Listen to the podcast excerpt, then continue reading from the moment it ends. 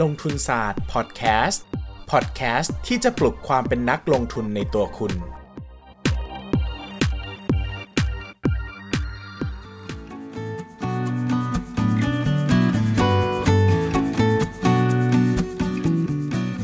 สวัสดีครับ ยินดีต้อนรับเข้าสู่รายการลงทุนศาสตร์พอดแคสต์รายการที่จะชวนทุกคนมาพัฒนาความรู้ด้านการเงินและการลงทุนไปด้วยกัน วันนี้นะครับเราชวนทุกคนมาคุยกันด้วยหัวข้อที่ผมถูกถามบ่อยมาก เลยต้องนำมาตอบกันให้รู้เรื่องรู้ราวสักครั้งแล้วแหละนะครับ นั่นก็คือตลาดหุ้นจะลงไปได้อีกมากแค่ไหน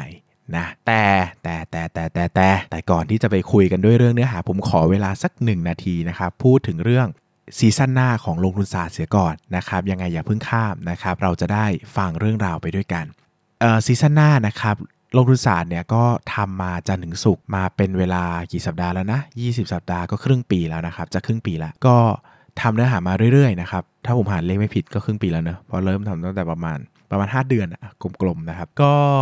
ครบ 100 EP นะครับ เราก็ตั้งใจว่าเราจะทำซีซั่นใหม่ ซึ่งต้องยอมรับว่าซีซั่นแรกเนี่ยเราเป็นการทดลองอะไรหลาย ๆ อย่างนะครับ ทั้งเรื่องอุปกรณ์ ทั้งเรื่องวิธีการ เนื้อหาคอนเทนต์ที่พยายามจะ matching กับกลุ่มฐานคนฟังมากที่สุดนะครับ คราวนี้พอเป็นซีซั่น2เนี่ยเราก็พยายามจะขยายเรื่องราวให้มากขึ้น แล้วก็ได้อะไรใหม่ ๆ มากขึ้นนะครับ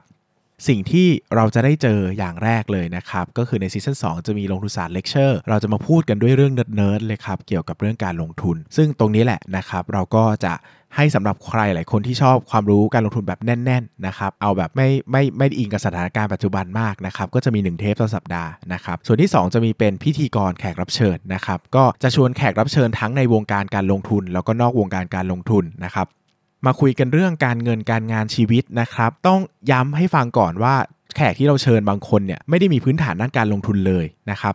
ดังนั้นเนี่ยเวลาคุยกันเนี่ยมันจะเป็นการคุยเรื่องชีวิต เรื่องการงานเรื่องมุมมองต่างๆ มากกว่านะครับ แล้วก็พูดถึงเรื่องการบริหารการเงินการใช้ชีวิต ไม่ได้พูดถึงหุ้นได้ดีฟลึกลงไปในรายละเอียดมากนะครับยกเว้นว่าเทปไหนมีโอกาสได้เรียนเชิญ นักลงทุนเก่งๆมาก็จะคุยกันละเอียดนั่นแหละ แต่สำหรับทั่วๆไปเราก็จะคุยเราอยากคุยเป็นรายการวาไรตี้เกี่ยวกับการเงินบ้างนะครับเพราะว่าผมรู้สึกว่ารายการวาไรตี้ด้านการเงินเนี่ยมีค่อนข้างน้อยนะครับส่วนใหญ่ก็จะเน้นคุยกันเรื่องอื่นๆเนาะแล้วอยากรู้ว่าเฮ้ยใครหลาย ๆ คนที่ใช้ชีวิตอาชีพต่างๆเนี่ยเขามีรูปแบบการใช้เงินการใช้ชีวิตอย่างไร เขาลงทุนไหมเขาซื้อกองทุนรวมหรือเปล่าอะไรเงี้ยนะครับก็จะได้คุยกัน อันนี้เป็น เรื่องที่ 2 นะครับ ส่วนเรื่องที่ 3 เนี่ย ในซีซั่นหน้านะครับ เราได้โคโฮส์นะครับ ก็เป็นเพื่อนรุ่นน้องที่สนิทมากของผมคนหนึ่งนะครับ น้องเป็นนักบัญชีก็จะมานั่งคุยน้องเป็นนักลงทุนเต็มตัวนะครับ ก็มานั่งคุยกันเรื่องการลงทุนนะครับ เราจะวิเคราะห์หุ้นรายตัวกัน ซึ่งตรงนี้เนี่ยน่าจะเป็น รูปแบบใหม่ที่เราจะได้เจอกันนะครับ ก็ตอนนี้ก็ทำทยอยทำไปหลายเทปแล้ว เราก็หวังว่าจะได้ feedback นะครับจากผู้ฟังนะครับจากผู้ฟังว่าจะเป็นยังไงต่อไปดีไม่ดียังไงก็คอมเมนต์ได้นะครับ เรากับน้องก็พยายามจะทำให้ดีที่สุด อ่านี้เป็นเรื่องแรกนะครับจันทร์ถึงศุกร์เสาร์อาทิตย์นะครับ เราผมนะก็มันเกิน 2 นาทีแล้วอะแต่ฟังต่อนะ ขอโทษด้วยที่ทำตามสัญญาไม่ได้ว่าจะโฆษณางานใหม่แค่ 2 นาทีนะครับ ก็จริง ๆ แล้วผมเนี่ยเป็นคนที่อ่านหนังสือเยอะมากนะครับแล้วก็อ่านหลายแนวมากๆนะครับผมก็จะมีความรู้สึกว่าเฮ้ยจริง ๆ เราอยากเล่าเรื่องอย่างอื่นบ้าง เหมือนที่เราเล่าในลงทุนศาสตร์นี่แหละ แต่เป็นเรื่องอื่น ๆ เช่น สังคมศาสตร์ รัฐศาสตร์ประวัติศาสตร์ฟิสิกส์เคมีชีวะอะไรก็ได้ที่ผมอยากเล่านะครับก็เลยผุดประเด็นขึ้นมาว่าเอ้ยความจริงวันเสาร์อาทิตย์เราว่างเนอะเพราะนักลงทุนเนี่ยเขาก็ไม่ได้เทรดหุ้นกันวันเสาร์อาทิตย์ใช่ไหมครับดังนั้นเนี่ยเราจะเติมความรู้หรือเติมอะไรที่เป็นอาหารสมองให้เขาได้ไหมที่มีความเป็นวาไรตี้มากขึ้น แล้วก็มีความสบายๆมากขึ้นนะครับ วันเสาร์อาทิตย์เนี่ยผมก็เลยผุดรายการใหม่ขึ้นมานะครับชื่อว่ารายการถามเล่นตอบจริงพอดแคสต์รายการที่จะมาชวนคุณตั้งคำถามเล่นๆ แต่ตอบกันแบบจริงจังนะครับ ยกตัวอย่างคำถามเช่นนะครับทำไมรัฐบาลถึงชอบบอกว่าเศรษฐกิจดี ทั้งๆที่ ความจริงบางครั้งมันก็ไม่ได้ดีนะครับ อันนี้ผมก็จะอันนี้ไม่ผมไม่ได้การเมืองนะครับ แต่ผมก็จะยกประเด็นประเด็นเรื่องเศรษฐศาสตร์ขึ้นมาคุยกันว่าการ reaction ของรัฐบาลต่อสภาพเศรษฐกิจเนี่ยมันส่งผลต่อภาพรวมของเศรษฐกิจยังไง นะครับหรือบางเทปก็จะเนิร์ดไปเลยนะครับเล่าเรื่องเราย้อนเวลาได้หรือเปล่านะครับจักรวาลเกิดจากไหนอะไรอย่างเงี้ยเป็นต้นนะครับ ซึ่งผมอยากให้มันมีความเป็นอาหารสมองมากขึ้น แล้วก็แน่นอนละในทุกเทปเราจะให้ reference ซึ่งก็เป็นกึ่งๆการจะแนะนำหนังสือไปด้วยในตัวนะครับ ก็อาจจะเป็นเรียกได้ว่าเป็นรายการแนะนำหนังสือแนวใหม่ก็ได้ คือไม่ได้แนะนำเป็นเล่มๆอะแต่แนะนำเป็นคำถามแล้วก็มาเล่าให้กันฟังนะครับ ดังนั้นก็ ไม่ลำบากจนเกินไปก็ฝากเนื้อฝากตัวไว้อีกสักรายการนะครับ ก็จะ on air ช่องเดียวกับลงทุนศาสตร์นี่แหละ แต่เป็นวันเสาร์อาทิตย์นะครับ แล้วก็มีแขกรับเชิญเหมือนกัน ก็พยายามจะมีแขกรับเชิญมาตลอดนะครับ ก็หวังว่าหวังว่าทุกคนจะฟังกันแล้วกันเนอะนะครับ มามันเลยมาเยอะแล้วนะครับ ก็เกรงใจมากนะครับ แต่ก็ขอหน่อยแล้วกัน นานๆทีนะครับร้อย EP ยังไม่มีสปอนเซอร์เข้าเลยนะครับ แต่ก็ยังจัดไม่หยุด อะ มาคุยกันเรื่องเนื้อหาต่อครับ หลายคนตั้งคำถามว่าตลาดหุ้นจะลงไปได้อีกเยอะไหมครับ อีกเยอะไหมคะนะครับต้องตอบอย่างนี้ข้อแรกนะครับข้อแรกข้อแรกคือผมไม่ทราบครับ อันนี้ก็ต้องยอมรับแบบน่าชื่นอกตรมนะครับว่าผมทำนายตลาดไม่ได้จริงๆนะครับใครจะไปคิดนะวันศุกร์ที่ผ่านมาตลาดหุ้นลงไป 145 จุด เด้งขึ้นมา 45 จุดนะครับคิดไปกลับนี่ 190 จุดนะครับใครไปเปิด short ไปที่เหวนี่คือนรกแตกนะครับโดน short sell short โดน force sell แน่ๆนอนนะครับนั้นสิ่งที่ผมพูดบอก เสมอตลอดใครฟังผมใครติดตามผมมานานจะรู้ว่า ผมไม่เคยทำนายตลาดให้ใครนะครับแต่เทปนี้เนี่ยผมก็จะบอกว่าเฮ้ยเราไม่ทำนายตลาดนะ แต่ถ้าแต่ถ้าเราจะมาพูดกันในเรื่องพื้นฐานของปัจจัยมหภาคเนี่ยมันมีอะไรที่ที่ต้องคำนึงคำนึงอีกบ้างนะครับก็ต้องคุยกันตามตรงว่าเหตุการณ์เหตุผลที่ตัวของตลาดหุ้นตกมาหนักนะครับ ขนาดนี้นะครับถ้าเทียบจากจุดสูงสุดประมาณพันเตอนนี้ก็น่าจะประมาณพันหนึ่งนะ ผมคาดว่าตอนที่ผมพูดอาจจะหลุดเลข 3 หลักไปแล้วก็ได้นะครับ วันที่ออนแอร์ก็หายไป 700 กว่าจุดแล้วนะครับถ้านี่ก็คือวิกฤตแล้วเพราะดัชนีหายไปเกือบครึ่งแล้วนะครับปัจจัยเดี๋ยวมาจาก 3 ข้อด้วยกันหลักๆ ก็คือ 1. สภาพเศรษฐกิจ 2. โรคระบาด แล้วก็ 3 ราคาน้ำมันอะผมจะเล่าย้อนกลับ เพราะว่าเอาเอาง่ายสุดไปยากสุด ราคาน้ำมันเนี่ยง่ายสุดครับ ก็ให้ติดตามความตึงเครียดระหว่างตัว ภาพรวมของราคาน้ำมันโลกนะครับว่ามันมีทีท่าจะดีขึ้นไหมนะครับมีมาตรการอะไรหรือเปล่า ตอนนี้ทุกคนก็ราคาน้ำมันตกก็จริง แต่ทุกคนก็ดำการผลิตสู้กันนะครับไม่มีใครยอมถอยนะครับมันเป็นเรื่องของการเมืองระดับโลกเยอะนะครับเพราะว่าคนที่มีน้ำมันอยู่ในมือนะครับเขาก็สู้กันเพราะว่าประเทศที่ผลิตน้ำมันเยอะเนี่ยเขาส่งออกน้ำมันเยอะ ดังนั้นการจะฆ่าประเทศอื่น โดยไม่ต้องใช้ทหารก็คือการดั้มราคาน้ำมันนะครับยกตัวอย่างเห็นภาพอย่างเวเนซุเอลานะครับแต่ก่อนก็เป็นเมืองที่ รวยมากนะครับ เพราะว่าส่งออกราคาน้ำมัน ส่งออกน้ำมันก็ได้เงินเยอะนะครับ แต่พอราคาน้ำมันมันไม่ดีนะครับ เขาก็ได้รับผลกระทบรุนแรงนะครับ ส่วนหนึ่งมันมีผลเกี่ยวกับเรื่องลักษณะการปกครองนะครับ การคอร์รัปชันภายในประเทศด้วย แต่ส่วนหนึ่งมันก็มาจากราคาน้ำมันนี่แหละนะครับ ดังนั้นถ้าเอายกตัวอย่างง่ายๆนะครับ เช่น ถ้าซาอุดิอาระเบียนะครับ ซึ่งเป็นเป็นฝั่งอเมริกาชัดเจนมากนะครับ ต้องการทะเลาะกับ รัสเซียนะครับที่ก็เป็นขั้วตรงข้ามกับอเมริกาพอสมควรนะครับเขาอาจจะสู้ด้วยราคาน้ำมันก็ได้นะครับ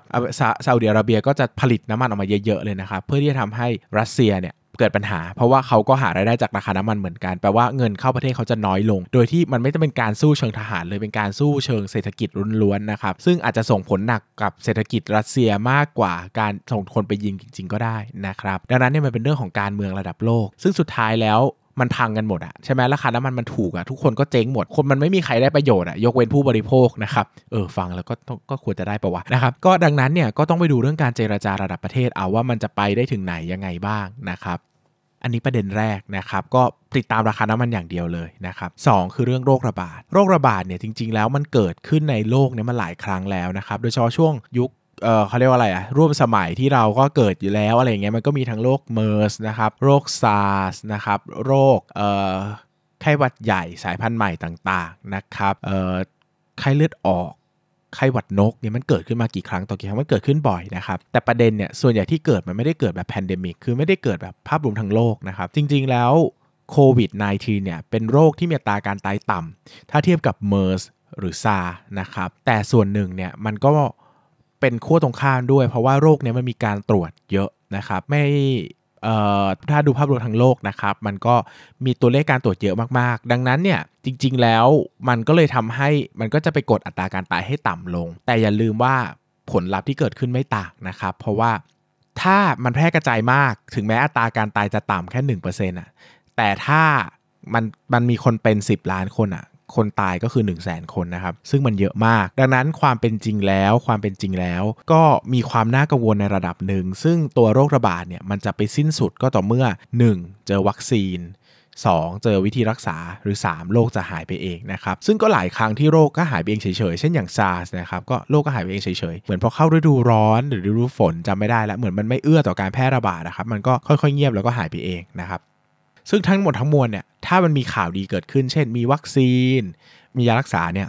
ก็อาจจะทำให้ตลาดดีดแรงมากเป็นหลักร้อยจุดได้นะครับถ้ามันมีแบบการตัดริบบิ้นข่าวดีให้ให้ให้ฟังกัน แต่ในเชิงตรงกันข้ามนะครับถ้ามันเป็นเรื่องของการค่อยๆ เงียบหายไปเอง เราก็อาจจะเห็นภาพตลาดที่ค่อยๆ ฟื้นตัววันละ10 20จุดก็ได้นะครับนั่นก็ขึ้นอยู่กับว่า ตลาดจะรับรู้เหตุการณ์การดีขึ้นของโควิด -19 แบบไหน ซึ่งอันนี้เป็นประเด็นที่ 2 ซึ่งอันนี้จับจับต้องได้ง่ายนะครับ ประเด็นสุดท้ายเนี่ยก็คือเรื่องของเศรษฐกิจ ซึ่งอันนี้เป็นเรื่องที่ยากมากนะครับ แล้วก็อย่าลืมว่าตลาดลงมารอบนี้นะครับ มันอยู่ มันเป็นยอดภูเขาน้ำแข็งมันคือโควิด -19 ก็จริง แต่ไอ้ที่อยู่ที่อยู่ล่างทะเลเนี่ยมันคือเรื่องของเศรษฐกิจเยอะมากนะครับ เพราะว่าเศรษฐกิจไทยโตช้ามากนะครับ ก็ชะลอตัวเพราะว่าอัตราการโตมันต่ำนะครับ ผู้บริโภคก็มีความเชื่อมั่นลดลงนะครับ ภาคเศรษฐกิจก็ชะลอตัว ยิ่งมาเจอโรคระบาดแบบนี้นะครับ ถ้าเรามีการปิดเมืองเนี่ยล่าสุดมีการยกเลิกสงกรานแล้วนะครับ มันจะทำให้ภาพรวมของประเทศย่ำแย่ลงไปอีก เพราะว่าเรารักษาชีวิตคนแต่อีกหนึ่งด้านหนึ่งเศรษฐกิจมันก็ชะลอตัวไปด้วยเพราะว่าคนไม่ออกมาจับจ่ายใช้สอยนะครับ ก็ทำให้เกิดภาพของความที่ เกิดความชะลอตัวของเศรษฐกิจแน่ๆนะครับแต่ว่ามันจะแย่แค่ไหนนั่นก็คืออีกเรื่องหนึ่งแต่อย่างเงี้ยเราจะเห็นได้ว่าภาพการฟื้นตัวของเศรษฐกิจอะมันไม่ได้ตัดริบบิ้นเหมือนวัคซีน ไม่ได้ตัดริบบิ้นเหมือนราคาน้ำมันนะครับมันใช้เวลาในการฟื้นตัวนานการระดับหนึ่ง แต่ก็ต้องแบ่งการฟื้นตัวของเศรษฐกิจเป็น 2 ด้านนะครับ การฟื้นตัวของเศรษฐกิจที่มันมาจากเรื่องของการฟื้นตัวจากโรคระบาดมันจะดีดเร็วนะครับ คนนะสมมติเขากักกักกันตัวเองไว้ 14 วันนะครับ วันแรกที่บอกว่าเฮ้ยหายแล้ว คนก็อาจจะโอ้โหออกมากินข้าวใช้ชีวิตตามปกติ เพราะว่าเขาก็เหน็ดเหนื่อยหรือต้องออกมาทำงานตามปกติ มันก็จะเกิด mass transit จำนวนมากในในหัวเมืองต่างๆนะครับ ก็จะเกิดการจับจ่ายใช้สอยจำนวนมาก แต่ อันนี้คือแบบแรกนะครับ คือมันจะฟื้นตัวช็อตหนึ่งแล้วแหละจากโรคระบาดที่ดีขึ้น แต่ไอ้ช็อตหลังที่เป็นความเชื่อมั่นผู้บริโภค ความเชื่อมั่นภาคธุรกิจนะครับ หรือว่ารอการกระตุ้นจากภาครัฐเนี่ย อันนี้มันต้องเกิดช้ากว่านะครับ ต้องยอมรับ เพราะว่าเศรษฐกิจไทยเวลามันชะลอตัวมันก็ไม่ได้ชะลอตัวมาแค่ปีเดียวแล้วตุ้มแล้วพังเลยนะครับ มันก็ชะลอตัวมาหลายปี ดังนั้นการจะฟื้นตัวดีๆเนี่ยก็อาจจะต้องใช้หลายปีเหมือนกัน ดังนั้นเนี่ยก็พยายามเลือกหุ้นที่มันมีความ เหมาะสมกับลักษณะนะครับ ถ้าเลือกไม่ได้ก็เลือกให้มันถูกมากจริงๆอะนะครับถูกแบบทุกถูกแบบถือรอได้2อสปียังไงต้องได้เงินแน่นะครับ อย่าอย่าไปเลือกหุ้นที่มันมีความหัวเลี้ยวหัวต่อนะครับ ช่วงนี้ผมก็ต้องขยับมาเล่นหุ้นใหญ่มากขึ้นนะ เพราะว่าตัวหุ้นเล็กเนี่ยลำบากจริงๆ ในช่วงที่เศรษฐกิจไม่ดีนะครับ หุ้นเล็กเนี่ยเป็นเหมือนนกตัวเล็กอะนะครับคือถ้ามันมีพายุอะไรอย่างเงี้ยใช่ไหมครับ เครื่องบินอะเครื่องบินโดยสารอะก็ยังอยู่ได้ใช่ไหมเพราะเขาแข็งแรงมาก แต่นกอะโอ้โห เจอฟ้าผ่าเดี๋ยวจะตายไปเลยก็ได้นะครับ เพราะว่าเขาบางทีเขาไม่ได้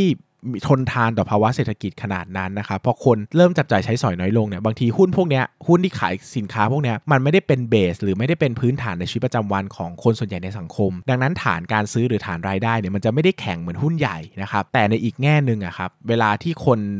มีเงินมากขึ้นเนี่ยเขาก็อาจจะซื้อของฟุ่มเฟือยแบบนี้ได้ซ้ำๆบ่อยๆ แต่พอมันเป็นช่วงวิกฤต พวกเนี้ยเขาก็อาจจะไม่สามารถซื้อได้แบบเดิมได้แล้วนะครับอันนี้ก็เป็นปัญหาที่อาจจะเกิดขึ้นก็ได้ ดังนั้นก็ยังแนะนำว่าหุ้นกลางถึงใหญ่เป็นตัวเลือกที่ดีเสมอ แต่จะต้องเลือกหุ้นใหญ่ที่ลงมาเยอะๆแล้วก็มีโอกาสฟื้นตัวดีๆนะครับแต่กับคำถามที่ว่าตลาดหุ้นจะลงไปได้อีกเยอะไหม ก็อย่างที่บอกนะครับ ถ้ามีการประกาศเข้าเฟส3ซึ่งผมไม่ทราบเหมือนกันว่าวันที่พอดแคสต์ออกเนี่ยมันจะประกาศไปแล้วหรือเปล่านะครับหรือว่าถ้า 1 มีการประกาศเข้าเฟส3 2มีการลดลงของราคาน้ำมันที่โหดร้ายกว่านี้อีก หรือว่า 3 มีการย่ำแย่ของภาพเศรษฐกิจนะครับเราอาจจะได้เห็นตลาดลงไปลึกกว่านี้นะครับตลาดทุกวันนี้กรอบมัน นักลงนักวิเคราะห์ให้กรอบอยู่ที่ประมาณเอ่อพันสถึง 1,500 จุด เหตุผลสำคัญก็คือมัน based on assumption ของ PE 15 เท่า และ กำไรเฉลี่ยของบริษัทจดทะเบียนรวมเนี่ยอยู่ที่ 90 บาทนะครับ 90 บาทก็คือของ SET Index เนาะ ดังนั้นถ้ามันมีการปรับประมาณการลงนะครับ หรือว่ามีการ re-rate PE ลงนะครับหุ้นก็ลงไปได้อีกเยอะนะครับ แต่ถ้าดูกลมๆอะ ถ้ากำไร 90 PE 10 มันแถว 900 เนี่ยนะครับ 900 น่าน่าจะต้องมีความแข็งระดับหนึ่ง คือผมจะไม่ฟันธงว่ามันจะต้องรับอยู่นะครับ แต่มันควรจะแข็งระดับหนึ่งเพราะว่า ตลาดหุ้นไทยเทรด PE 15 มานานนะครับ ซึ่งคนในตลาดหุ้นไทยอะไม่ว่าคุณจะเป็นใครก็ตาม เช่น จะเป็นนักลงทุนสถาบันเอ่อ prop trade หรือว่าเป็นนักลงทุนรายย่อย หรือเป็นต่างชาตินะครับ ถ้าเห็น PE ต่ำมากๆอะสุดท้ายก็อาจจะเกิดการพิจารณาซื้อได้นะครับ ทุกวันนี้ตลาดมันผันผวนส่วนหนึ่งก็ด้วยอนุพันธ์ต่างๆ การ short การ force sell การอะไรอย่างนี้ด้วยนะครับแต่เชื่อว่าถ้ามันลงมาต่ำมากนะครับเราก็อาจจะได้เห็นภาพของ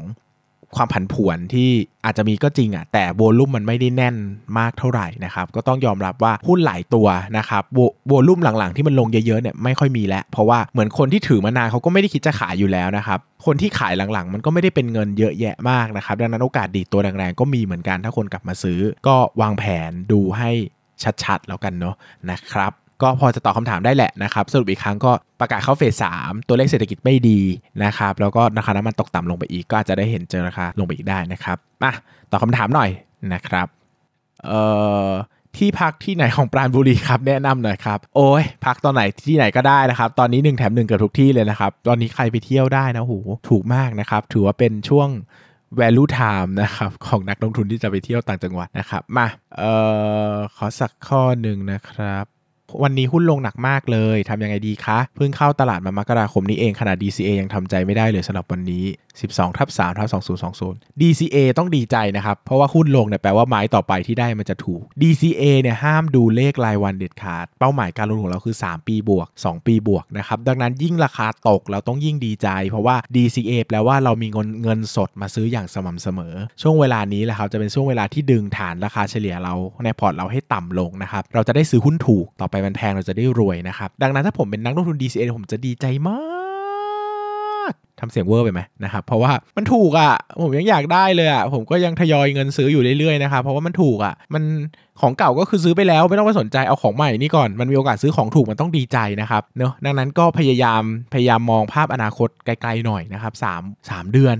3 เดือนก็ใกล้ไป 3 ปีนะครับอย่าไปดูภาพ 3 วันนะครับมันเครียดนะครับยิ่ง DCA ยิ่งอย่าไปมอง ซื้อหุ้นแค่เดือนละครั้งเองจะไปมองอะไรมันทำไมมันบ่อยๆ ไม่ต้องเปิดพอร์ตดูเลยก็ได้ซื้อไปเรื่อยๆนะครับจบง่ายดีนะครับก็อย่าเครียดอย่าเครียดนะครับ DCA สบายใจสุดแล้วนะครับทำไปนะครับตามวินัยของเรา เอาละครับสำหรับวันนี้ก็ครบถ้วนกระบวนความเหมือนเดิมนะครับโฆษณาไปยาวหน่อยต้องกราบขออภัยเดี๋ยวก็ฟังเถอะนะครับจะเริ่มต้นจะเริ่มต้นซีซั่นใหม่อยู่แล้วกลัวคนไม่ฟังเพราะอัดมาเหนื่อยมากนะครับอันนี้ลงทุนเช่าสตูดิโอเชิญ guest นี่ลงทุนเพิ่มอีกนะครับก็ฟังกันหน่อยนะครับ ให้ผมมีกำลังใจในการทำงานต่อไปสำหรับวันนี้ก็ขอบคุณทุกคนมากเลยครับ สวัสดีครับครับครับครับครับ